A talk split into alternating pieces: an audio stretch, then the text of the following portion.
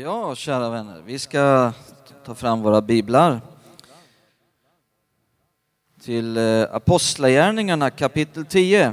Dagens tema, The God Channel. Vi har ju det också i vårt infoblad, om jag kan få fram, eh, jag glömde att ta med mig. Du kan hämta ut i foajén det här infobladet. Där har vi också det som tema. Så det är lite ett tema vi trycker på lite extra den här månaden, The God Channel. Och vad handlar det om? Ja, du kan se i infobladet och så ska vi tala om det idag. Apostlagärningarna 10. Vi ska läsa den nionde versen till den 21 versen. Men innan vi läser så ber vi tillsammans. Fader Gud, i Jesu namn, vi tackar dig för dina ord till oss. Fader, vi ber om en uppenbarelsens ande vi ber att du ska upplysa våra hjärtans ögon till kunskap om dig så att vi får en rätt kunskap om dig. Vi ber att dina ord ska förvandla våra liv, göra oss mer lika Jesus. Vi ber att du ska forma oss till hans avbild, han som är vår kung, han som är vår mästare. Vi ber att dina ord ska förvandla mörkret till ljus den här morgonen. Jag ber för var och en som har kommit hit idag som känner att eh, de knappt orkar mer, som är nära att ge upp, nära att kasta in handduken, som känner sig fyllda av missmod. Jag ber för varje människa som har kommit hit idag att du ska möta med varje sådan människa. Att de ska få uppleva en eh, förvandling i sitt liv. Att du börjar leda ut ur allt mörker. Vi ber Fader att du ska utföra dina gärningar i den här gudstjänsten. Vi överlämnar också resten av det här mötet till dig. I Jesu namn. Amen. Nu läser vi Apostlagärningarna 10 från vers 9. Nästa dag, medan de ännu var på väg och närmade sig staden, gick Petrus vid sjätte timmen upp på taket för att be. Lägg märke till det. Petrus gick upp på taket för att be. Han blev då hungrig och ville ha något att äta. Medan man gjorde i ordning maten kom han i hänryckning. Han såg himlen öppen och något som liknade en stor linneduk komma ner. Den var fäst i sina fyra hörn och sänktes ner till jorden och i den fanns alla slag av för jordens fyrfota djur, fyrfota djur och kräldjur och himlens fåglar. Och en röst kom till honom. Stig upp Petrus, slakta och ät. Petrus svarade nej, nej, Herre jag har aldrig ätit något oheligt eller orent. Då sa en röst för andra gången till honom, vad Gud har förklarat för rent ska du inte anse vara orent. Detta hände tre gånger och sedan togs duken strax upp till himlen. Medan Petrus ännu undrade över vad synen kunde betyda, se då stod männen som Cornelis, Cornelius hade sänt vid porten. De hade frågat sig fram till Simons hus. Och nu ropade de och frågade om Simon som kallades Petrus bodde där som gäst. Petrus tänkte ännu på synen när anden sa till honom, se, tre män söker dig. Gå ner och följ med dem och utan att tveka, för det är jag som har sänt dem. Petrus gick ner till männen och sa, jag är den ni söker, varför har ni kommit hit? Så temat idag är alltså The God Channel, eller Gud kanalen. Eh, The God Channel är ju namnet på en kristen tv-kanal som eh, sänder många härliga, välgjorda kristna tv-program. Tusentals och åter tusentals människor har ju blivit rikligt välsignat utav kristen tv och utav de här tv-programmen. Eh, men nu är det ju inte alla som kan se den här kanalen. Alla kan inte få in den. Eh, för eh, tio, tio år sedan, eh, det var några år som jag och Vicky kunde se den här kanalen, vi kan inte se den idag. Ehm, men min predikan handlar idag om hur alla kan få in the God channel. Hur alla kan få in kanalen från Gud genom att göra precis det som Petrus gjorde här i de här verserna. Ehm, och vad var det Petrus han gjorde? Jo, vi läste i den första versen vi läste så står det att han gick upp på taket för att be. var det han gjorde. Och det är det som vi också ska göra. Så här kommer min första rubrik.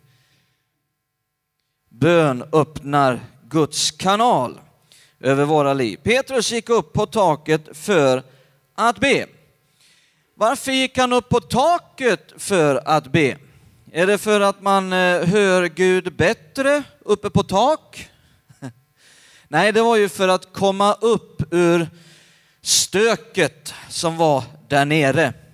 Komma upp ifrån livets alla sysslor och bestyr och allt det här jäktet som vi kan vara i där nere. Jesus, han var ju också en sån där som gick upp för att be. Ofta befann han sig uppe på berg för att be. Och Elia han var ju också uppe på berg och bad. Många i Bibeln har varit uppe på berg och, och bett. Ehm, så det finns någonting i detta att gå upp ifrån livets stök och alla sysslor. Och då när Petrus han bad så står det att då öppnade sig himlen, står det i vers 11. Han såg himlen öppen. När han bad öppnades himlen över hans liv.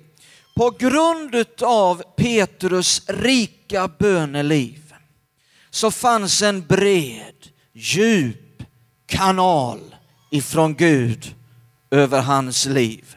Och det är den här kanalen från Gud som jag vill tala om idag, hur bön, eh, det är det som min, eh, mitt tema handlar mycket om idag, det är bön. Det, det viktiga i ett rikt böneliv. Ehm, och det ser vi då här i Petrus liv. Att Petrus här får en syn som vägleder honom, som dirigerar honom, som även korrigerar honom, var helt orsakat utav att han var igång och bad. Frågan är om vi vill ha den här kanalen från Gud över våra liv. Frågan är om vi vill ha vägledning, direktiv, även korrigeringar ifrån Gud. Vill vi leva ett sånt här liv? Vill vi ha den här Gud-kanalen, kanalen från Gud, bred och djup över våra liv? Ja, då blir det viktigt att göra precis det Petrus gjorde. Hade han inte varit i bön så hade det här aldrig hänt, den här synen uppe på taket. Eh, vi ser genom hela apostlagärningarna hur de kristna de första kristna var hela tiden i bön. I Apostlagärningarna 1 så står det att de bad uthålligt till Gud. De höll ut i endräktig bön tillsammans. I kapitel 2 i Apostlagärningarna så står det att de, de första kristna höll fast vid fyra viktiga saker och en av dessa fyra som de höll fast vid var bönen. I kapitel 3 så står det om Petrus och Johannes, hur de botade den här lame mannen vid sköna porten. När de var på väg upp till bönemötet som hölls varje dag klockan tre. I kapitel 4 så står det att församlingen i Jerusalem, de ropade endräktigt till Gud och bad. I kapitel 6 så står det att det blev en omstrukturering i församlingen i Jerusalem i ledarskapet så att de eh, yttersta ledarna inte skulle servera vid borden utan få tid till att ägna sig åt ordet och vad då? Bönen.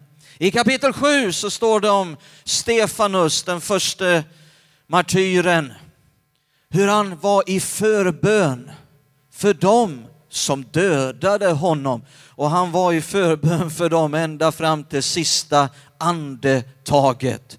Så vi ser hur de första kristna, genom hela apostlärningarna, så var de i ständig bön.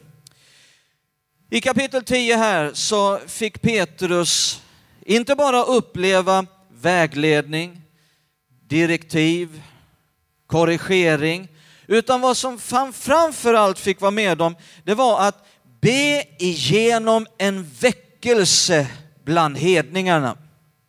Frälsning, andedop kom till Cornelius hus i det här kapitlet. Eh, till hans släkt, till hans vänner, till hans tjänare. Och inte bara kom detta till hans hus, utan det blev också startskottet för en massiv väckelse till alla hedna folk, icke-judiska folk runt hela Medelhavet. Fantastiskt. Hade Petrus inte varit i bön så hade detta aldrig inträffat. Det är det vi ser i det här kapitlet. Och jag tror också att bönelivet är de stora motorerna i våra enskilda liv. Det är också motorerna i den här församlingens liv. Jag är glad att ha mött en församling som älskar att be. Det har varit underbart att se när vi har haft böneveckor i januari och vi kommer ha det även i september, hur många vill vara med och engagera sig. Och det finns ett rikt böneliv i vår församling. Ute i hemgrupperna så bes det, framförallt skulle jag vilja säga, ute i hemgrupperna, där har vi det främsta utav vårt böneliv. Det bes hela tiden eh, för de enskilda behoven, för församlingen och på många olika sätt. Och sen samlas vi också här till bön i kyrkan och vi har olika bönesatsningar. Eh, till exempel när vi hade Connection i mars och Connection i förra oktober så har vi speciella bönesatsningar. Och det kan eh, vara nya andra initiativ i framtiden. För vi tror att när vi ber så kommer också, inte på samma sätt som Cornelius fick uppleva här och hans hus, hans tjänare, hans vänner, hans släkt fick uppleva frälsning, andedop, en öppen himmel över sitt hem. Så tror jag också att när vi ber så kommer himlen att börja öppna sig över hem ute i Skövde, i regionen, runt omkring här för frälsning, för livsförvandlingar av människors liv. Är du med mig? Vi talar om the God channel den här förmiddagen. Okej, okay. vad kan då vara lite anledningar till att vi inte får uppleva den här kanalen ifrån Gud? Jag vill tala om, om eh, några saker här. Eh, det första är själva tvn. Nummer två här, den andra. Tvn stör mottagningen av Guds kanal. Eh, sättet här för Petrus i kapitel 10 att få in den här gudskanalen, det var att gå upp på taket för att be. Vad gjorde han uppe på taket? Han bad. Han gick inte upp på taket för att sätta upp parabolantennen. När han bad uppe på taket så öppnades denna uppkoppling till himlen upprättades och han fick se en vision. Han såg inte television, han såg Guds vision. Ehm, och, och, det är den här God channel som alla kristna kan få in i sitt liv. Frågan är om du, vi har en upprättad, klar, tydlig, fungerande God channel över våra liv. Ofta är anledningen till att man inte får in den här God channel just televisionen. Nu är inte jag här för att eh, skapa någon lag att du får icke se på tv. Vi är inte en lagbaserad församling, vi är en nådbaserad församling. Är du med? Eh, så jag är inte ute efter att sätta en lag här. Jag är inte heller ute efter att tala om för dig vilka tv-program du ska titta på och inte titta på. Vi håller inte på med det. Utan där får den helige ande leda dig. Och om du har ett rikt böneliv och du lever nära Gud så kommer den helige ande att börja viska i ditt hjärta, titta inte på det där, det där är okej. Okay. Liksom, följ det. Det är vad det handlar om. Men däremot kan vi säga att för mycket tv-tittande kan störa att man inte får in och vara en stor anledning till att man inte får in Guds vision för sitt liv. Man får bara in television. Hur många här kan psalm 23? Kanske inte kan allting utan till men du liksom känner till den psalm. Psalm 23. Herren är min herde. Mig skall inget fattas. Idag ska du få kanal 23.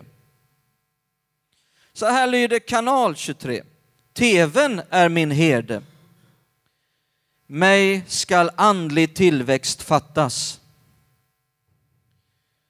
Den låter mig vila i sköna soffor. Den för mig till att sappa så jag finner shower. Den fyller min själ med världen och leder mig bort från rätta vägar där jag inte gör någonting för hans namns skull. Om jag än lever till att bli hundra år så fruktar jag inte ett ont. Den kommer att vara med mig. Dess bild och ljud, det tröstar mig.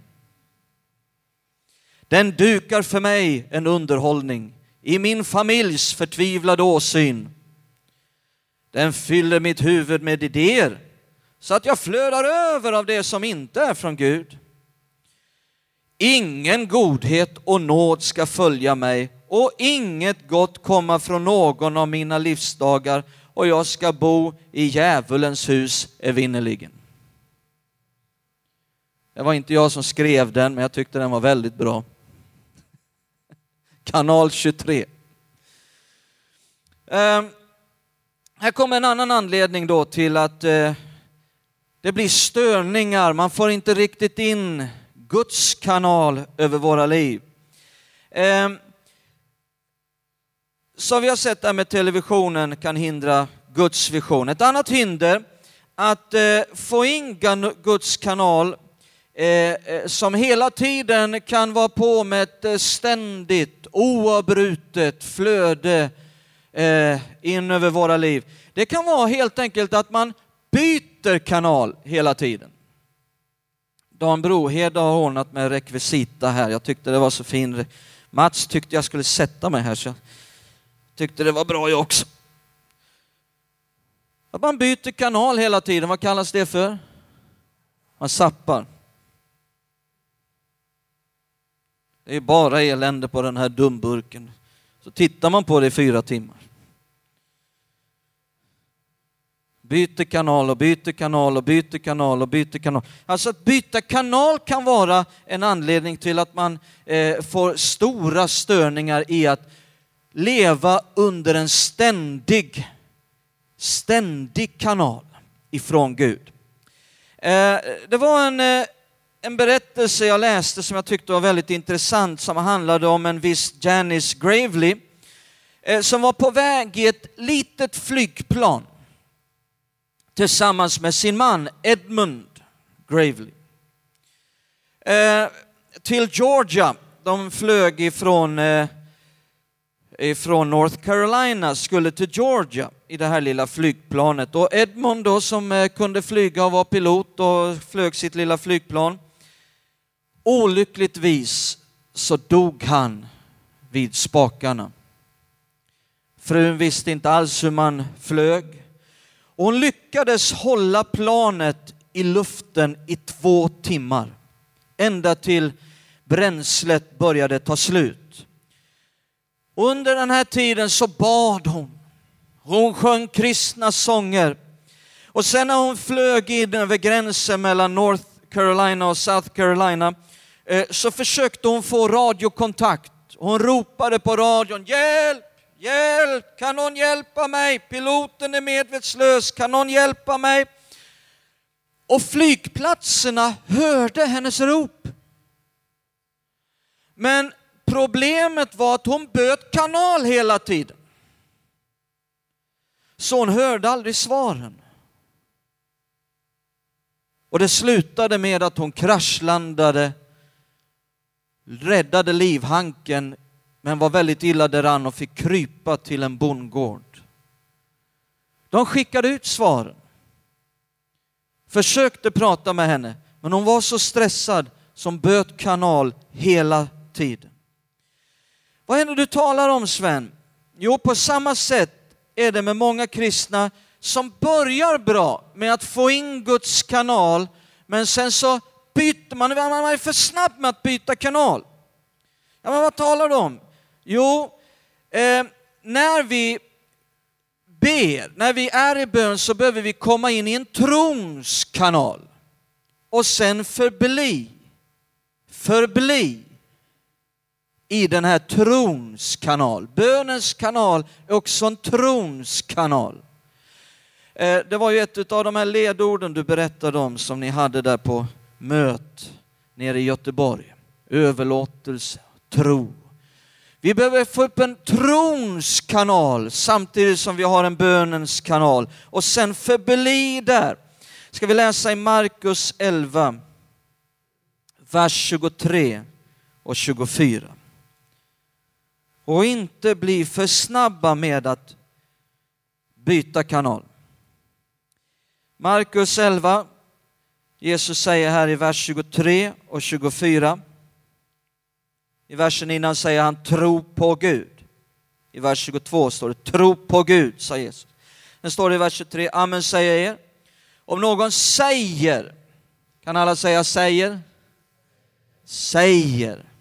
Om någon säger till detta berg, lyft det och kasta det i havet och inte tvivlar i sitt hjärta utan tror att det han säger, här kommer ordet säger en andra gång, tror att det han säger skall ske, då skall det ske. Så det är viktigt vad vi säger. Och sen kommer han till vers 24, därför säger jag er, allt vad ni ber om och begär, tro att ni har fått det, så skall det vara ert. Så Jesus talar om att tro kan fungera genom vad du säger och tro kan fungera genom vad du ber. Tro kan fungera genom vad du säger utan att du ber, du bara sa någonting i tro. Och tro kan fungera genom vad du ber. Och så kan Guds kraft bli förlöst. Många kristna eh, kan be en trosfrisk bön. Men sen när man går ifrån denna böneplats så dröjer det inte länge förrän man talar rakt emot vad man bad. Talar som om Gud är tummeliten och förmår alls intet och allt är osäkert och ovisst och vi kan inte räkna med någonting och vi är helt i händerna på omständigheter och sker det som sker och vi får se vad som sker och, och, och så byter man kanal. Man började med en trosfrisk bön och man fick en upprättad kanal med Gud och en trons kanal och sen dröjde det inte länge för man böt kanal väldigt snabbt. Böt in till att egentligen räkna med människor och inte räkna med Gud. Förstår ni? Då byter vi kanal. Så du kan om inte göra dina böner genom vad du säger. Jesus förklarar att det vi säger och det vi ber måste gå hand i hand. Eh, om det du säger talar emot det du bad så kan du om intet göra. När du ber en trosfrisk bön, då sätter Guds änglaherrar igång. Guds krafter kommer i rörelse. Du kanske inte ser svaret på en gång, eh, men du förblir i tro. När du går ifrån böneplatsen tio minuter senare, en timme senare, en dag senare, en vecka senare så är du fortfarande, förblir du i trons kanal. Det du säger talar inte emot. På det här sättet kan vi byta kanal och börja få svårt att hålla den här kanalen öppen, the God channel, över våra liv. Låt oss titta i första konungaboken på en som inte böt kanal. I första konungaboken kapitel 18.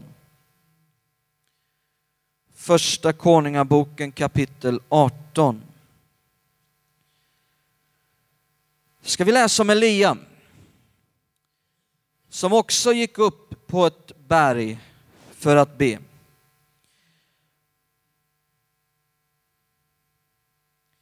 i första Konungaboken 18 och vers 1. Vers 1 så står det en lång tid därefter, på tredje året, kom Herrens ord till Elia. Han sa, gå och träd fram inför Ahab så ska jag låta det regna på jorden. Det hade inte regnat under tre år. Nu får Elia ett löfte från Gud att nu ska Gud låta det regna. Så Elia han ställer sig på detta löfte som vi hittar i vers 1. att Gud ska låta det regna.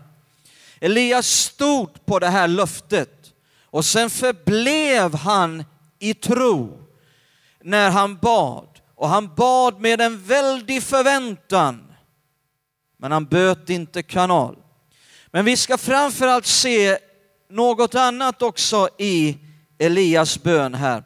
Och det är min fjärde punkt. Stäng inte av Guds kanal. En sak kan ju vara att man byter kanal. En annan sak kan ju vara att man helt enkelt stänger av Guds kanal. Ehm, och då läser vi från den 41, 41 versen till vers 46.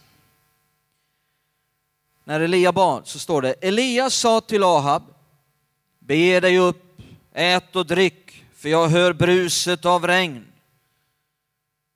Då begav sig Ahab upp för att äta och dricka, men Elias steg upp på Karmels topp och böjde sig ner mot marken med ansiktet mellan knäna.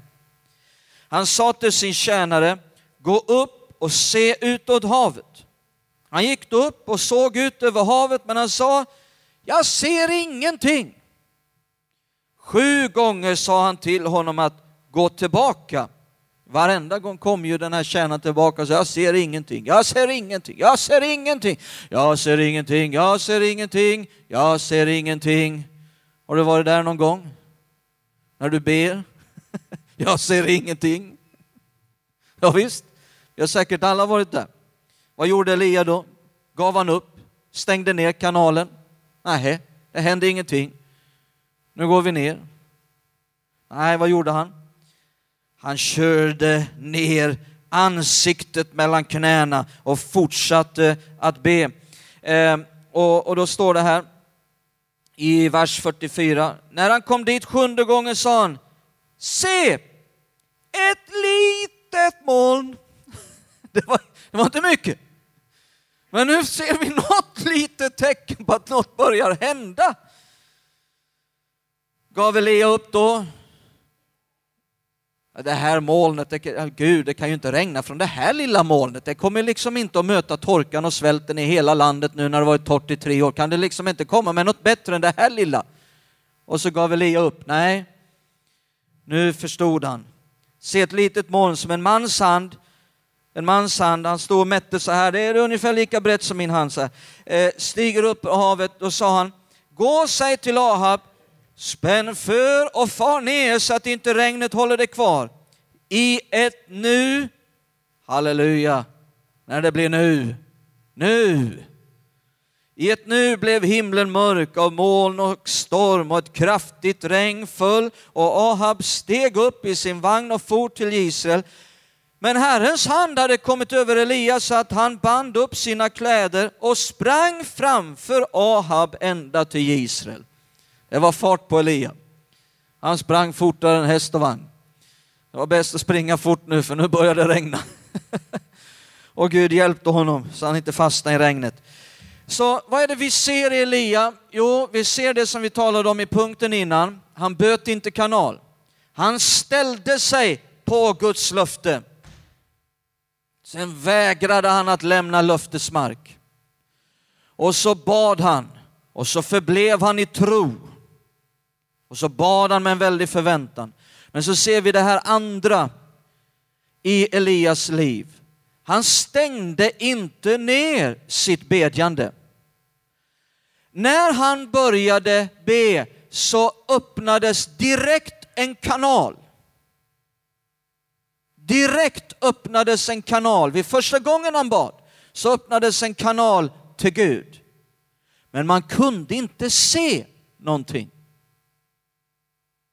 Men det gjorde inte att Elia slutade, stängde ner, utan han fortsatte att hålla kanalen öppen genom uthållig bön.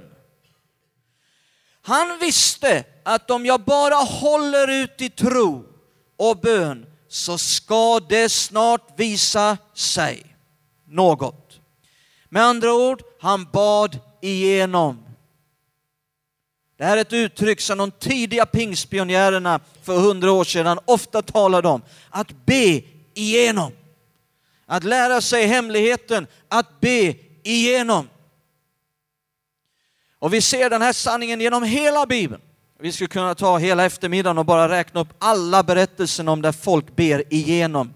Precis som Elias, ställer sig på löftet, vägrar lämna löftets mark, ber med förväntan, förblir i tro och håller kanalen öppen tills svaret kommer. Halleluja.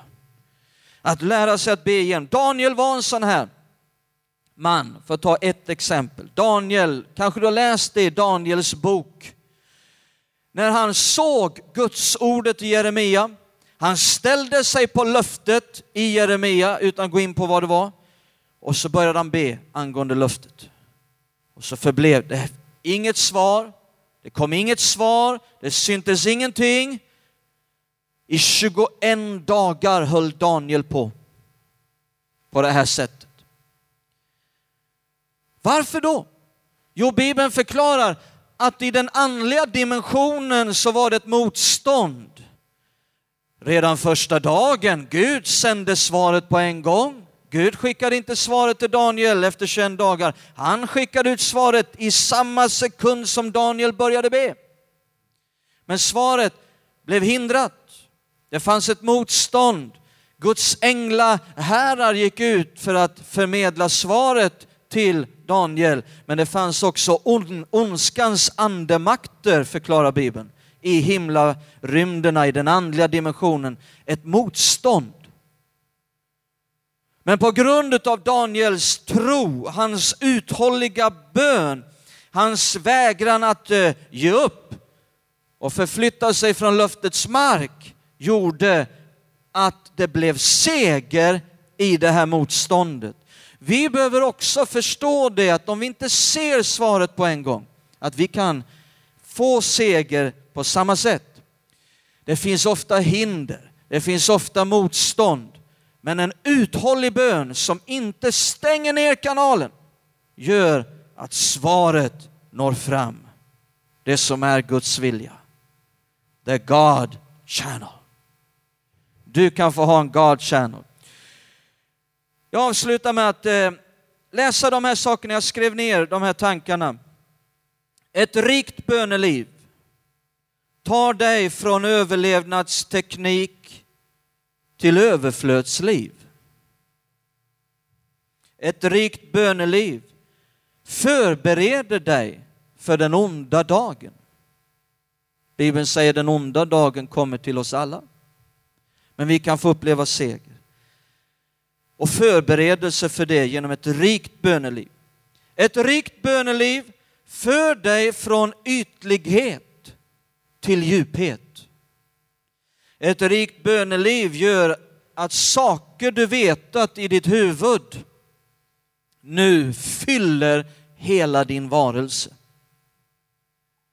Ett rikt böneliv gör att du inte längre känner till om Gud teoretiskt utan du lär känna honom personligen. Vi ska nu eh, fira Herrens måltid tillsammans. Så jag välkomnar vårt sångteam upp och musikteam. Så ska vi göra oss redo att fira här.